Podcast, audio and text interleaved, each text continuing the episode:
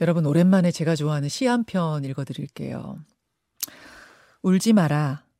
외로우니까 사람이다. 살아간다는 것은 외로움을 견디는 일이다. 공연이 오지 않는 전화를 기다리지 마라.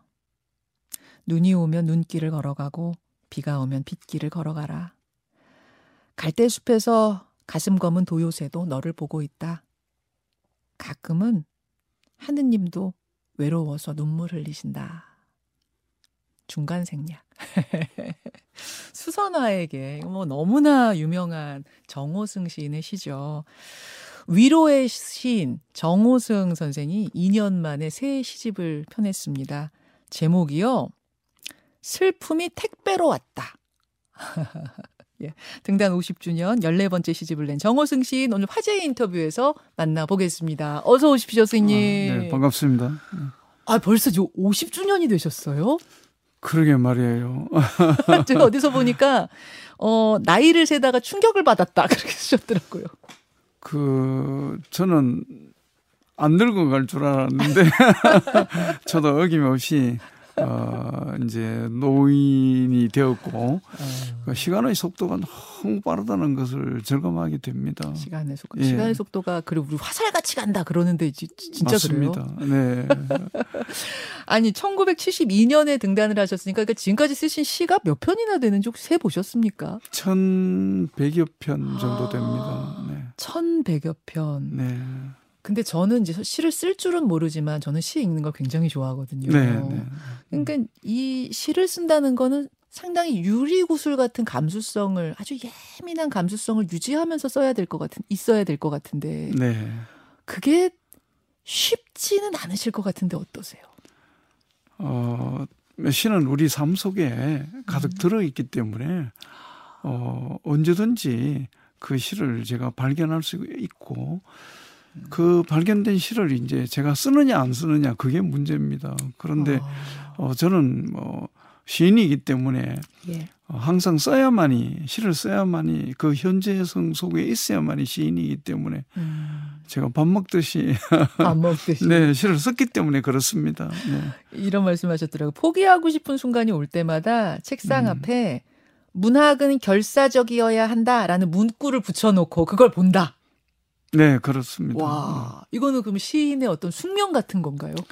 그렇죠. 시를 쓰는 일이 결코 쉬운 일이 아니고 음.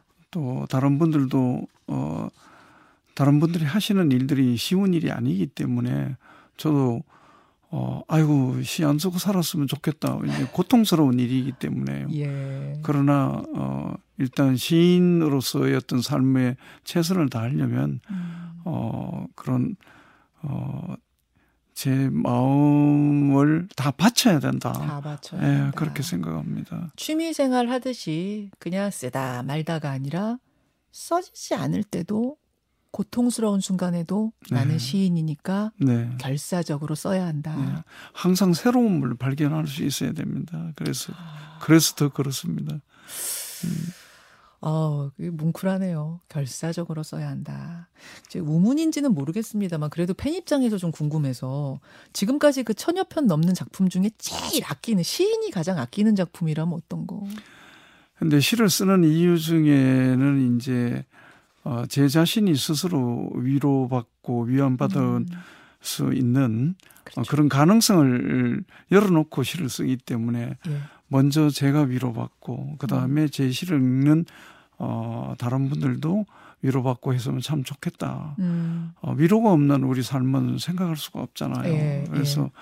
어, 제 스스로 위로받는 시는 산산조각이라는 시를 어, 제 스스로 위로받고 있습니다. 제가 쓴 시지만. 산산조각. 네. 지금 제가 언뜻 떠오르진 않는데 이게 지난번 앞에 조금만 그 마지막 구절은 제가 알고 있는데요. 네. 어, 제가 제 시를 외우지를 못하기 때문에 산산조각이 나면 산산조각을 얻을 수 아, 있지. 산산조각이 나면 산산조각으로 살아갈 수 있지. 네. 그 구절입니다. 그래서 그치. 우리는 삶 속에서 항상 산산조각 나는 삶을 누구나 어느 음. 특정 개인만이 그런 삶을 사는 것은 아니고 누구나 다 살다가 보면 아, 내 인생이 산산조각이 났구나라고 생각하게 됩니다. 어, 그럴 때 산산조각을 얻었다고 생각하고 음. 산산조각으로 살아가면 되지 않느냐라는 그런 내용의 시인데 음, 그 시가 저한테 큰 어, 위로를 주고 아, 또 그러네요. 많은 다른 분들도 음. 그 시를 통해서 큰 위안을 어, 받는다고 말씀하십니다. 이번 네. 시집에도 그 먹구름에 대한 얘기가 있어요. 네. 네, 먹구름 얘기가 있는데 저는 그거 보면서 구름이 많다라는 아, 제목이 구름이 많다. 네. 내 인생엔 구름이 먹구름이 엄청 꼈는데 먹구름이라도 많이 가졌으니 얼마나 좋냐 아, 그렇습니다.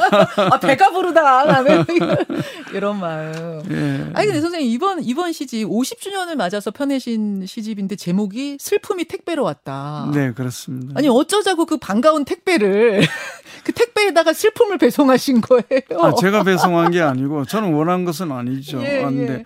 우리가 택배 문화 속에서 지금 살고 있고 그리고 내가 어 신청한 또는 배송을 의뢰한 그러한 제품이 어 배송될 때까지 기다리는 기쁨 또는 예. 기다리는 즐거움이 있잖아요. 그럼요. 그런데 어느 날 저한테 어 배송된 택배가 슬픔이 택배가 되어 왔다라고 생각하게 되었어요.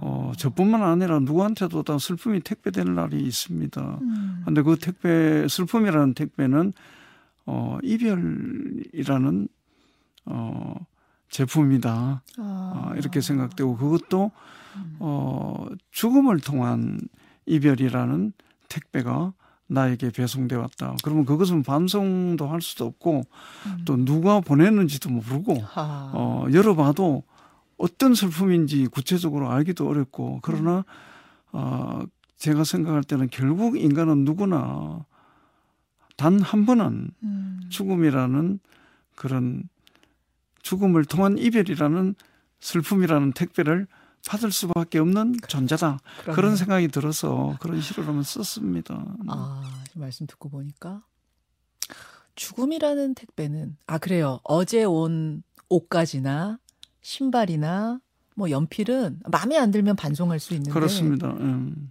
죽음이라는 택배는 그게 나의 죽음이든 가족의 죽음이든 그렇습니다. 친구의 죽음이든. 네. 반송 불가. 네, 반송할 수가 없습니다. 세상에서 네. 가장 슬픈 택배. 네. 하지만 받아들여야 하는 택배. 받을 수밖에 없죠. 네. 그렇군요. 그 시를 좀 읽고 나서 네. 어, 더 음. 이야기를 나눴으면 좋겠는데 선생님 슬픔이 택배로 왔다 중에 아. 그 시가 제목이 아예 택배예요. 택배. 아, 택배입니다. 네네. 택배. 시인께서 직접 낭송해 주시는 네. 이 어, 기회를 좀 주신다면 네. 더 멋있게 들을 수 있을 것 같습니다. 저희가 음악도 준비해 놨거든요. 네. 틀어주시죠. 네. 택배. 슬픔이 택배로 왔다. 누가 보냈는지 모른다. 보낸 사람 이름도 주소도 적혀 있지 않다. 서둘러 슬픔의 박스와 포장지를 벗긴다. 벗겨도 벗겨도 슬픔은 나오지 않는다. 누가 보낸 슬픔의 제품이길래 얼마나 아름다운 슬픔이길래 사랑을 잃고 두 눈이 멀어 겨우 밥이나 먹고 사는 나에게 배송돼 왔나. 포장된 슬픔은 나를 슬프게 한다. 살아갈 날보다 죽어갈 날이 더 많은 나에게 택배로 온 슬픔이요. 슬픔의 포장지를 스스로 벗고 일생에 단 한 번만이라도 나에게만은 슬픔의 진실된 얼굴을 보여다오. 마지막 한 방울 눈물이 남을 때까지 얼어붙은 슬픔을 택배로 보내고 누가 저 눈길 위에서 울고 있는지 그를 찾아 눈길을 걸어가야 한다. 이러한 내용의 시입니다. 아, 어, 좋네요. 그래서 우리는 슬픔이라는 택배를 안 받으면 좋겠습니다만은 그러나 인간의 어떤 숙명은 그렇지는 않다라고 생각됩니다. 아, 너무 좋습니다. 누가 보낸 슬픔의 제품이길래 얼마나 아름다운 슬픔이길래 사랑을 잃고 두 눈이 멀어 겨우 밥이나 먹고 사는 나에게 배송이 됐나. 어, 시인께서 직접 낭송해 주시니까 더 아유, 어, 가슴에 와닿는 시인데 네. 사실은 지금 슬픔에 빠진 이들이 너무도 많습니다. 우리 사회가요. 그렇습니다. 코로나로 3년 동안 엄청나게 고통을 음. 받았고 극복하자마자 경제 위기가 왔고 네. 참사가 터지고 네. 너무도 많은 사람이 정말 신음하고 있습니다. 네. 아, 어떤 말로 위로가 될까요? 어, 때로는 인간의 불행 앞에 신도 어안이 벙벙하다라는 음. 말이 있습니다. 예. 그런데 어, 우리 이 시대에 어, 우리 사회 속에서 음. 어, 신도 어안이 벙벙해지는 인간의 불행이 끊임없이 연속적으로 일어나고 있다. 그러한 현상을 우리는 어떻게 해야 될까? 예. 어, 그냥 마냥 슬퍼만 하고 있어야 될 것인가? 음. 어, 저도 시인으로서 많은 생각들을 하게 되고, 네. 근데 어, 가장 중요한 것은 어, 당신의 어떤 그 슬픔이 음. 그것이 죽음을 통한 이별의 슬픔이라 할지라도 네. 어, 당신의 슬픔이 바로 나의 슬픔이다라는 음. 그런 어, 슬픔의 나눔, 연대의 예, 연대, 공유 공유. 이것이 가장 무엇보다도 저는 아. 중요하다고 생각합니다. 예, 예. 어, 당신의 죽음은 나의 죽음이 아니야라고 음. 생각하기보다는 음. 당신의 죽음이 그 슬픈 죽음이 결코 원하지 않았던 그 죽음이 곧 나의 죽음이다라고 음. 깊게 공유하는 마음, 나누는 마음이 음. 무엇보다도 저는 중요하다고 생각합니다. 음. 그래야 어, 자식을 보낸 그 부모의 마음이 아 나의 마음을 이렇게 에, 공유하고 함께 음. 나누어 주는구나 얼마나 큰 위안을 아. 받겠습니까? 참 좋은 말씀입니다. 네, 좋은 네. 말씀입니다. 분명히 지금 많은 시, 어, 신음하고 있는 많은 분들에게 위로가 됐을 것 같고요. 네. 정호승 문화관이 만들어진다고 제가 들었습니다.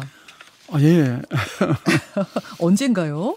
어, 내년 봄에 예. 어, 공식 개관을 하게 되고요. 대구시 수성구 범어동에. 네, 제가 어, 어, 초, 중, 고등학교 12년 동안 살았던 그 음, 옛집이 있던 그렇군요. 그 곳입니다. 예, 예. 예. 그래서 저는 어, 꿈에도 생각하지 않았지만 음, 어, 제 문학관이 에, 개관된다는 것은 저에게 시인으로서의 삶에 대한 큰 신의 축복이다. 신의 예, 축복이다. 이렇게 생각하고 있습니다. 겸손한 네, 말씀이십니다. 네, 네. 아, 다시 한번 축하드리고요. 문 열면 감사합니다. 저도 한번 가보고 싶네요. 아, 네.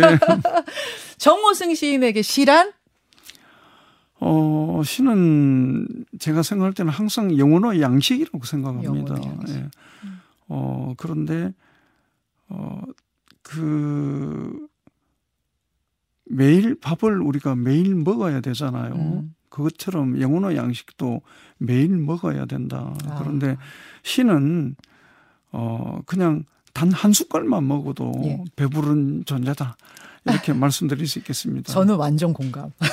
저는 정말 시를 좋아하거든요. 네. 아, 좋은 시 앞으로도 많이 써주시고요. 네. 건강하시길 바랍니다. 네, 아유, 감사합니다. 정우승 선생님 고맙습니다. 네, 감사합니다. 예, 네. 아, 이제 50주년 등단 50주년 맞으셨습니다. 세시집을 펴낸 정호승 시인이었습니다. 김현정의 뉴스쇼는 시청자 여러분의 참여를 기다립니다. 구독과 좋아요, 댓글 잊지 않으셨죠? 알림 설정을 해두시면 평일 아침 7시 20분 실시간 라이브도 참여하실 수 있습니다.